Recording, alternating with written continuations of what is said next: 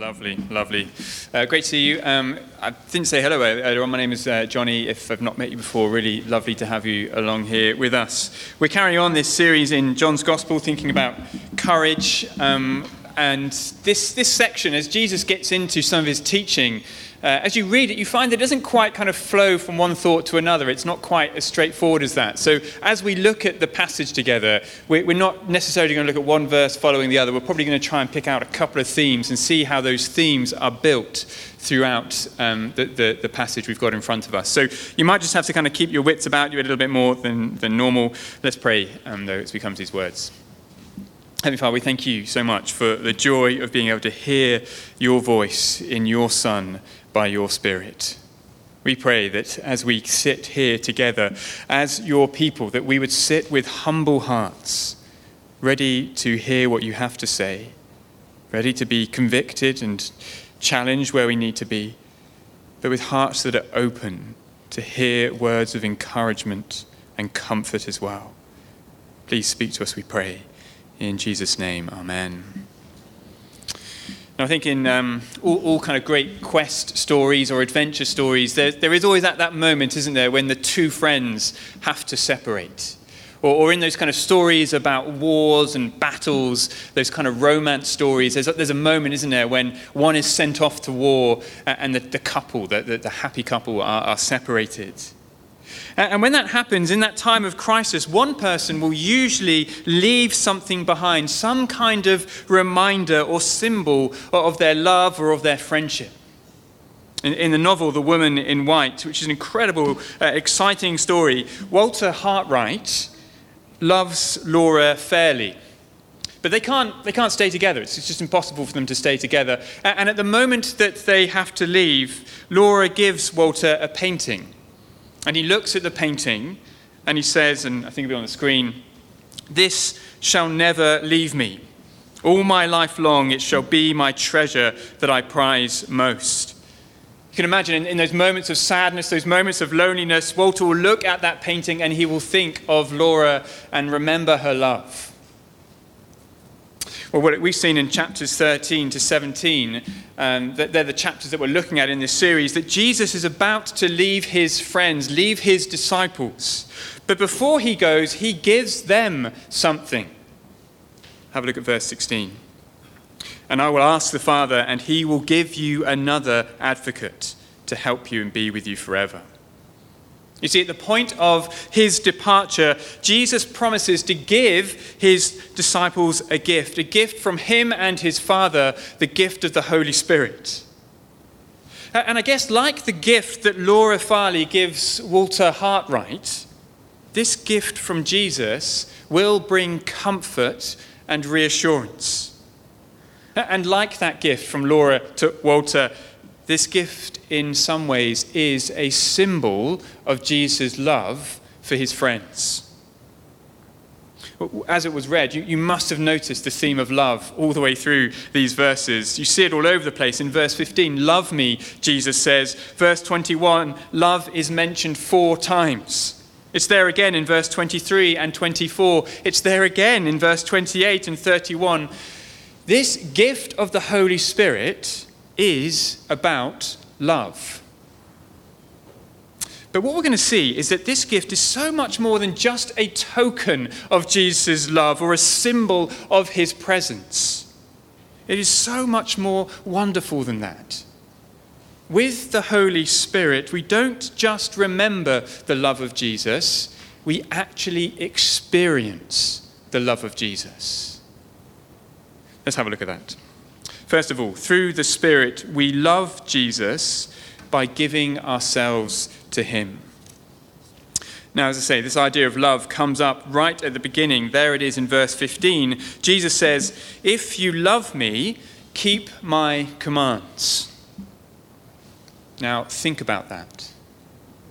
If you love me, keep my commands. Don't you find that description of love a little bit odd?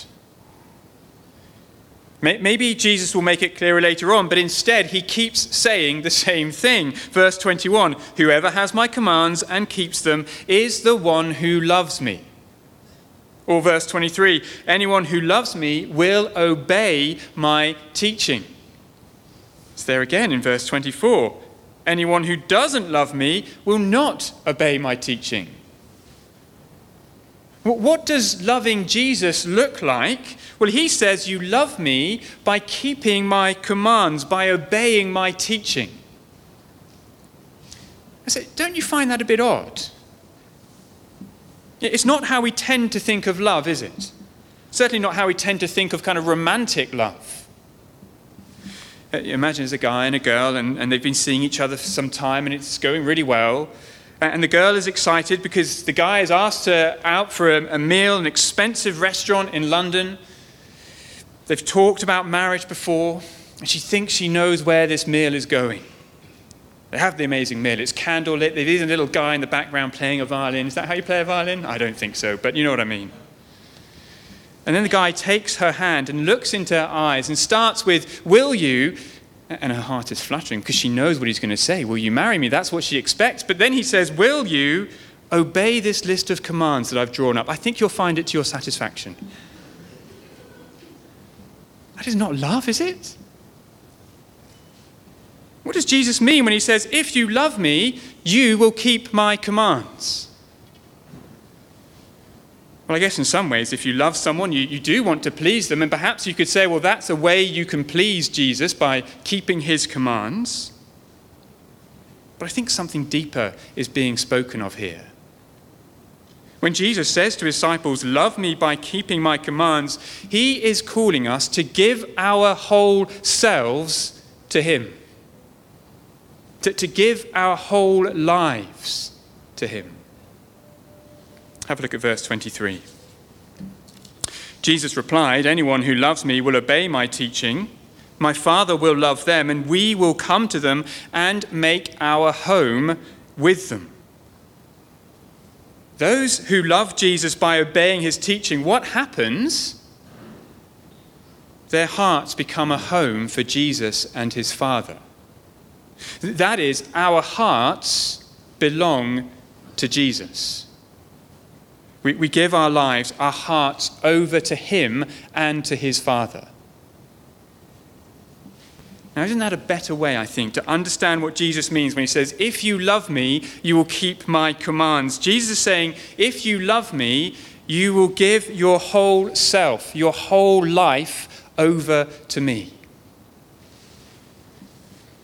Now that sounds radical, doesn't it?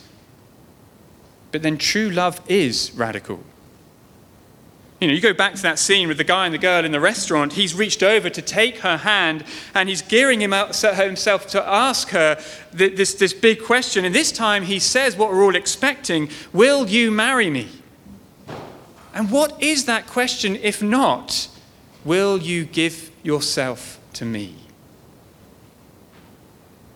We demonstrate our love to each other when we give ourselves to each other. And that is what Jesus is calling us to do when he says, Keep my commands. Give me your whole life. When I keep his commands about, being a husband, I give Jesus my marriage. When I keep his commands about being a parent, I give him my children. When I keep his commands about being an employee, I give him my career. When I keep his commands about sex and relationships, I give him my sexuality. When I keep his commands about being generous, I give him my money and my possessions. Do you see? When Jesus says, Love me by keeping my commands, he's calling us to give our whole lives over to him. Now, that kind of love isn't easy. We find it hard just on a human level, friendship to friendship, or even husband to wife. To give the whole of our lives over to Jesus, that is incredibly hard, isn't it? It's hard to trust Jesus with every part of our lives. It's, it's hard to be motivated to hear and keep his commands. So, how do we do it? How do we love Jesus like this? Well, it's only with the Holy Spirit. Listen again to verse 16. And I will ask the Father, and he will give you another advocate or helper to help you and be with you forever. The Holy Spirit is our helper. He will help us to love Christ by keeping his commands. Now, with the Spirit as our helper, we have access, therefore, to infinite power and resource. Because what does Jesus call the Spirit? Another advocate or another helper. It's that word another which is important here. Because that word tells us something of incredible significance. It tells us that the Spirit is another Jesus, another like Jesus. If I was fixing something at home and I bent the screwdriver and I held it up and said to you, uh, Look, could you get me another one of these? You know, you came back with a hammer. I think, What are you doing? One of these, another one of these. What do I mean? I want another screwdriver. See, when we hear that the Spirit is called another helper, he is another one like Jesus. Jesus was the first helper, the Spirit is the second helper of the same kind as Jesus. And that means just as Jesus is fully God, so the Holy Spirit is fully God. So think about that. Jesus says to us, Love me by keeping my commands, love me by giving your whole life over to me. And that seems daunting and, and impossible, beyond what we're capable of. And then he says, I'm going to give you another helper, someone who is just like me with divine power and authority, with divine love and patience and wisdom. It is the divine Holy Spirit who helps us. And don't think of the, the Spirit of being some kind of force out there, kind of working externally upon us, trying to influence, influence us from out there. No, he is at work from within. So, verse 17 the world cannot accept him because it neither sees him nor knows him, but you know him, for he lives with you and will be in you. The Spirit dwells within us and changes us from within. He works on our desires and our longings and our motivations. He makes our lives and our hearts a fit place for Christ and his Father to dwell.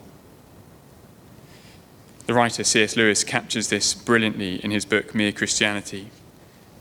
The, the words will be on the screen. Let me read them to you. Imagine yourself as a living house. God comes in to rebuild that house. First, perhaps you can understand what he's doing. He's getting the drains right and stopping the leaks in the roof and so on. You knew those jobs needed doing, so you're not surprised. But then he starts knocking the house about in a way that hurts incredibly and doesn't seem to make sense. What's he doing? The explanation is that he is building quite a different house from the one you thought of. You thought you were going to be made into a decent little cottage, but he is building a palace. He intends to come and live in it himself. That is what the divine Holy Spirit is doing in our hearts. He is powerfully working within us to turn our hearts into a home that is fit for God the Father and God the Son to dwell in.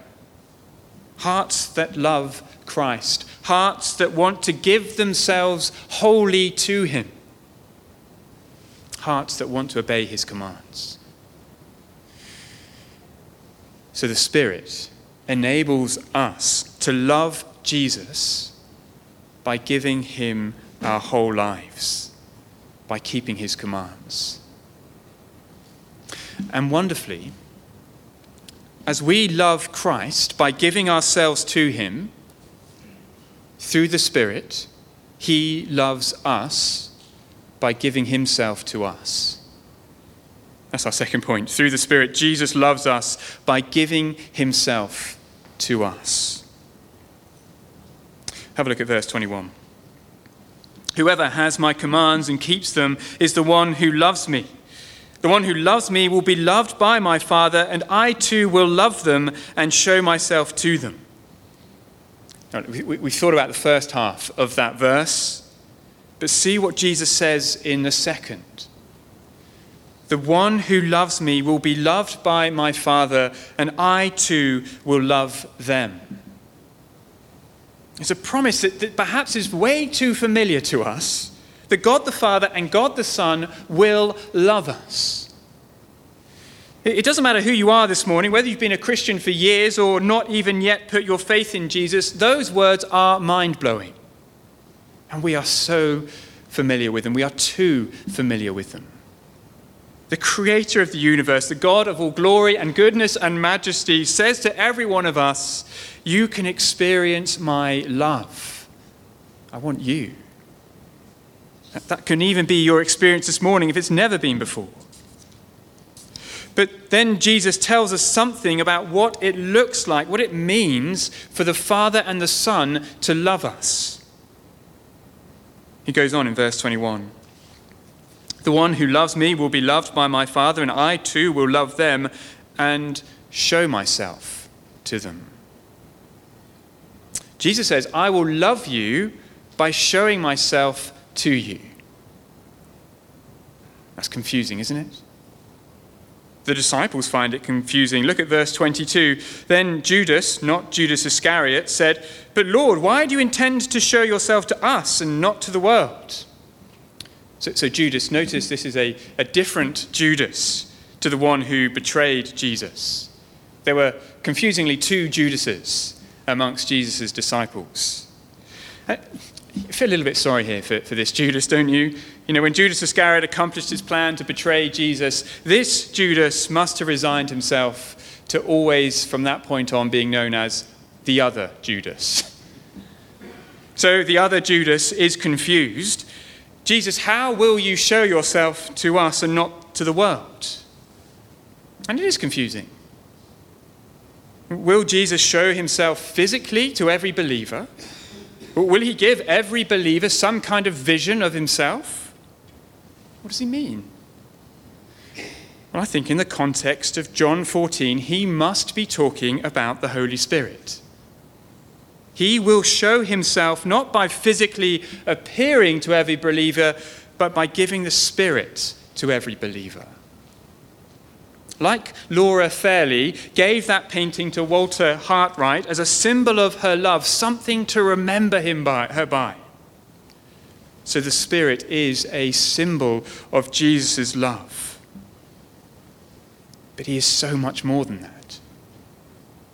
When Jesus gives us the Spirit, he's not just giving us a token of his love, he is giving us himself. Look at Jesus' reply to other Judas in verse 23. Anyone who loves me will obey my teaching. My Father will love them, and we will come to them. We will come to them, Jesus says. Jesus himself will come to us. The Father himself will come to us.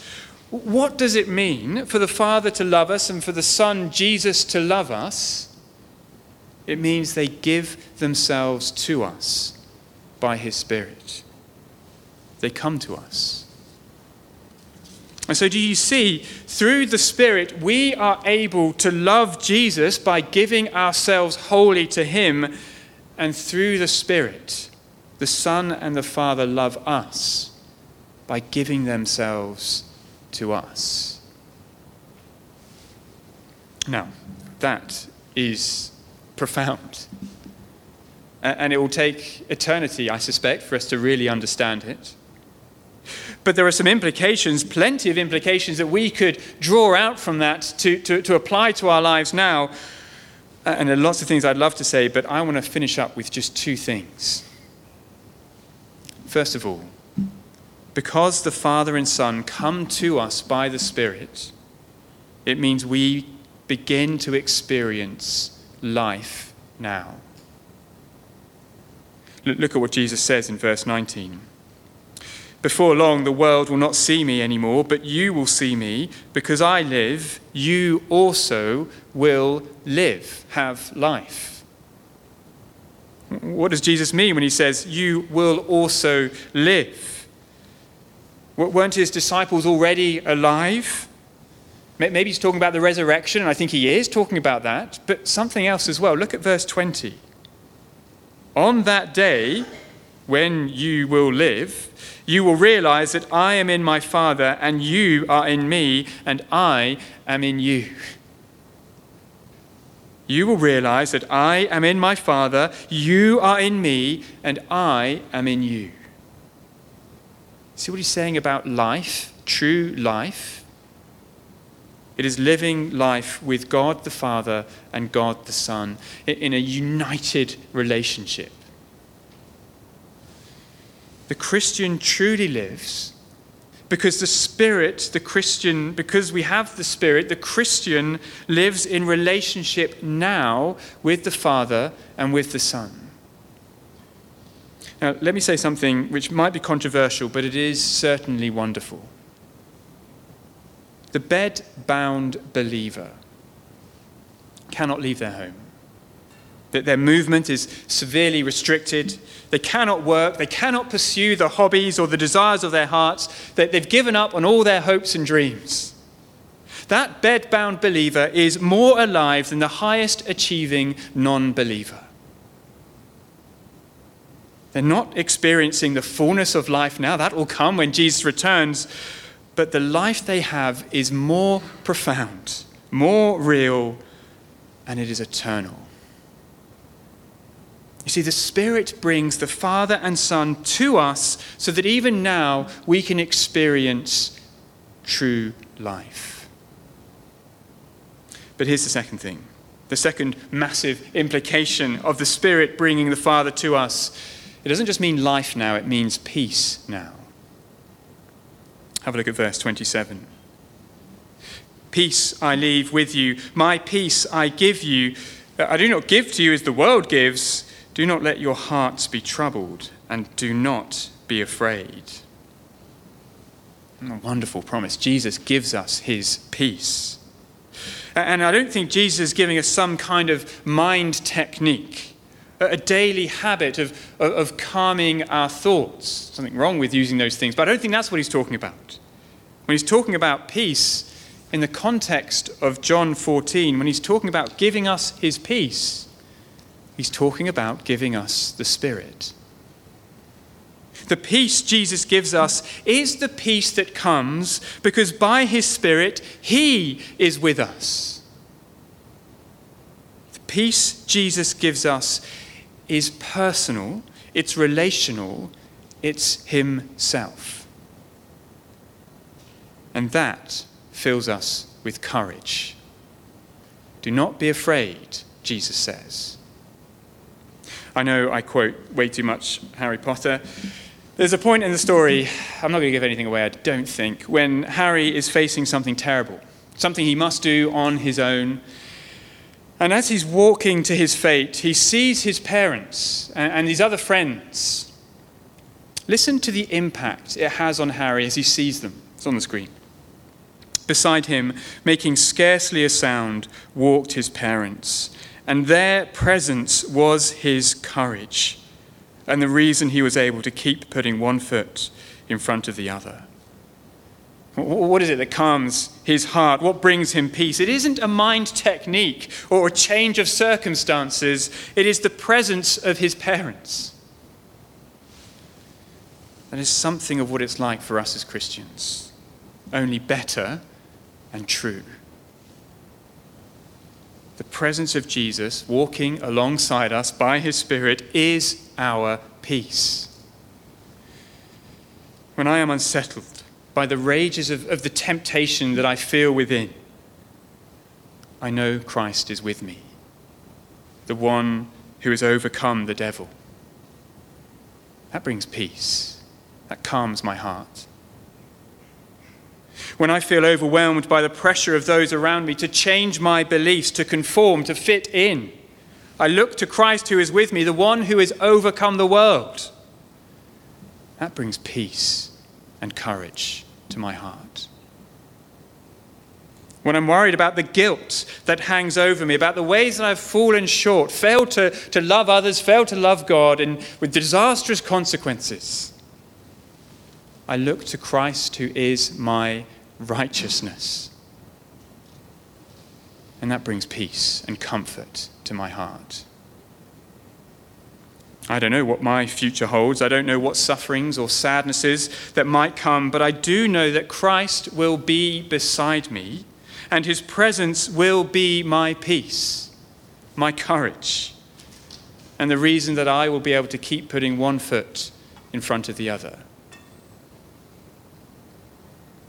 Anyone who loves me will obey my teaching. My Father will love them, and we will come to them and make our home with them. Peace I give you, says Jesus. He gives us Himself by His Spirit. When Jesus, therefore, gives us the Spirit, He doesn't just give us a symbol of His love or a token of His love, something to remember Him by. He gives us Himself. He gives us the very experience of His love that we might know life now and peace now. A Moment of quiet, and then we're going to pray.